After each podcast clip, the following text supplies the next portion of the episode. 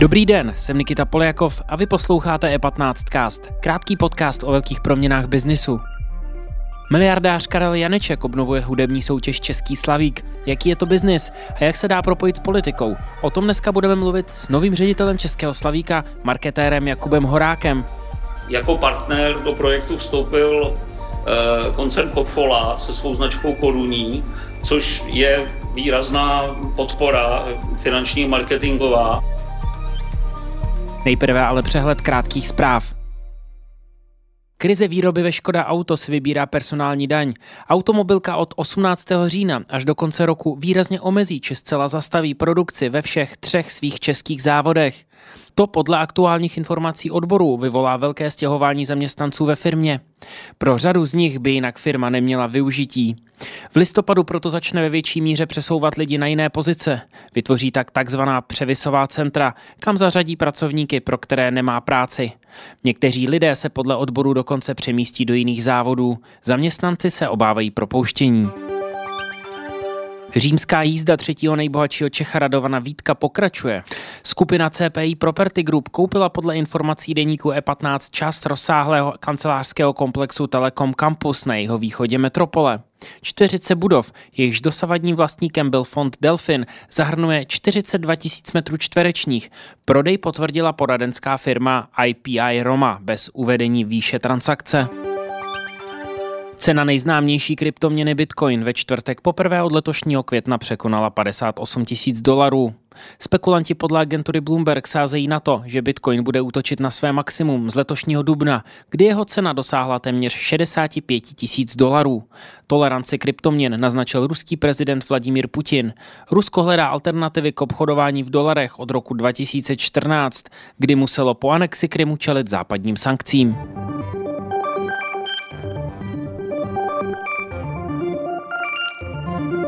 Více informací najdete na e15.cz.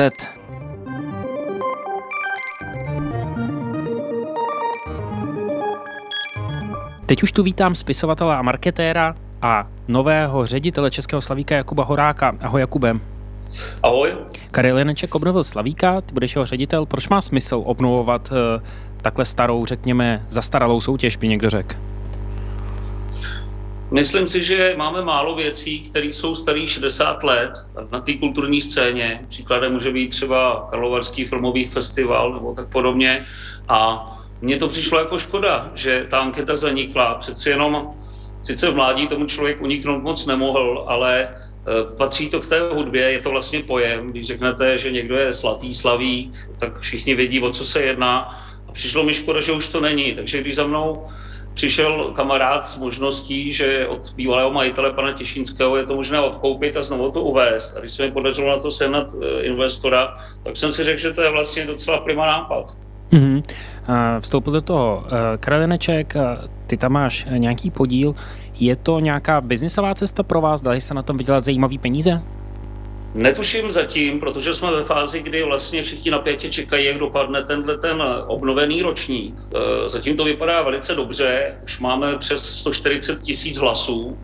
A jako partner do projektu vstoupil e, koncern Kofola se svou značkou Koruní, což je výrazná podpora finanční marketingová ale samozřejmě všechno záleží od úspěchu tohoto ročníku. Příští ročník bude jubilejní, bude to 60. výročí Slavíka, takže by se to mělo celé konat ve velkém stylu a já doufám, že všichni ti partneři, kteří už s námi spolupracují nebo jen tak vyčkávají, jak to dopadne, takže pro ně letošní ročník bude dobrý argument. Mm-hmm. A jeden z argumentů, který jste uváděli, je také, že by to mohlo pomoci, řekněme, takový jako vysátý scéně po covidu, která potřebuje nějakou vzpruhu. Na druhou stranu otázka, jestli česká hudební scéna zrovna tahle potřebuje pomoc. Problém je ten, že se neprodávají desky, rády a mladí lidi neposlouchají a vlastně ten největší mainstream je dneska rap, který ale vůbec nepotřebuje být v televizi. To znamená, ten problém těch hudebníků je možná tím, že mají prachu málo ze streamingu a, a, a z koncertů. Vyřeší to tady ta soutěž? Já samozřejmě nedokážu ovlivnit finanční politiku firm, jako je Spotify nebo YouTube.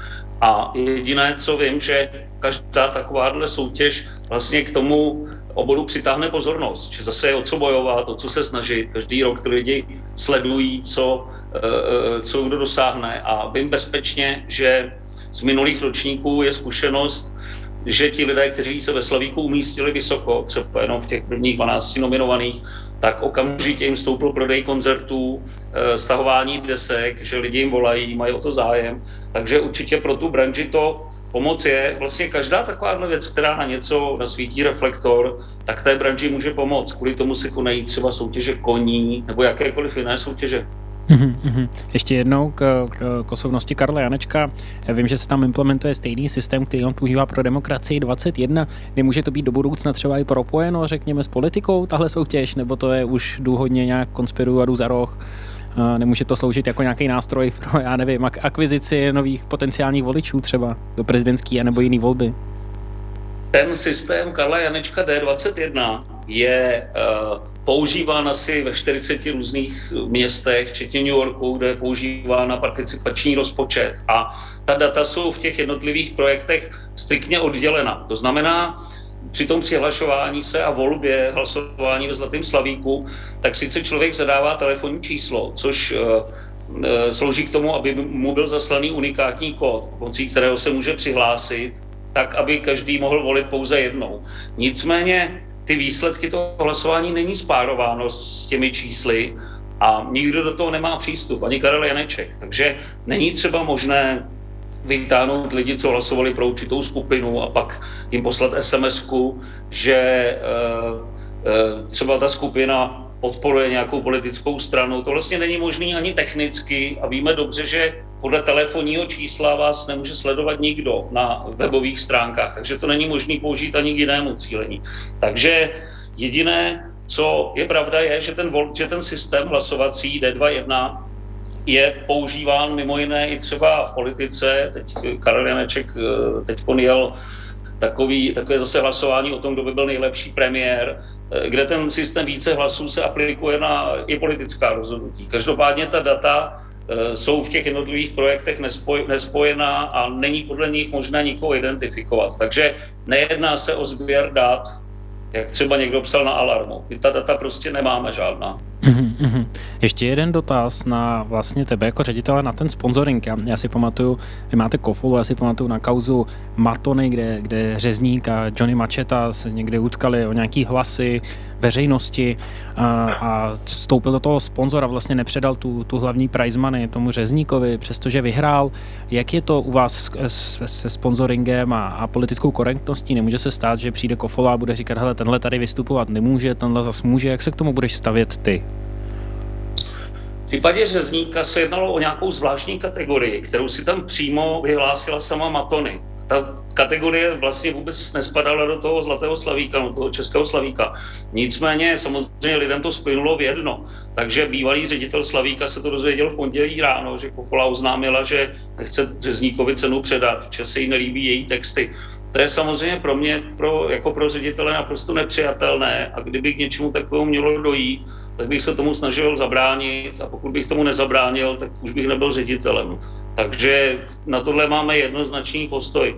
V tom současném hlasování je Březník, tak je tam i skupina Ortel a jsou tam vlastně úplně všichni, kdo se přihlásili a jediný, kdo může rozhodovat o tom, že nějaká skupina nebo nějaký interpret je extremista, tak je v demokratické zemi soud a až to soud rozhodne, tak můžeme zvážit, jestli to soudní, soudní rozhodnutí respektovat. Nicméně v žádném případě žádných kapel se nic takového neodehrálo a tudíž hlasovat může každý pro toho, pro koho chce. Uh-huh. A v, e, poslední dotaz, kdy se můžeme tedy dočkat obnoveného Slavíka? Máme, bude to letos nebo až příští rok na to jubilejní výročí? 5. listopadu končí hlasování, které teď probíhá na stránkách www.českýslavík.cz. Jak už jsem řekl, už tam hlasovalo 140 tisíc lidí, což je fenomenální úspěch, vzhledem k tomu, že ještě ani nezačala podpůrná kampaň na Nově.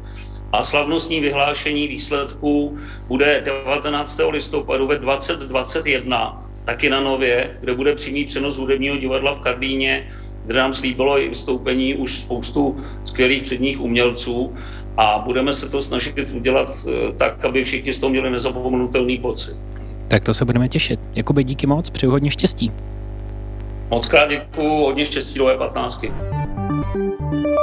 Díky za pozornost. Tento podcast můžete poslouchat každé všední ráno na všech streamovacích platformách a na webu E15.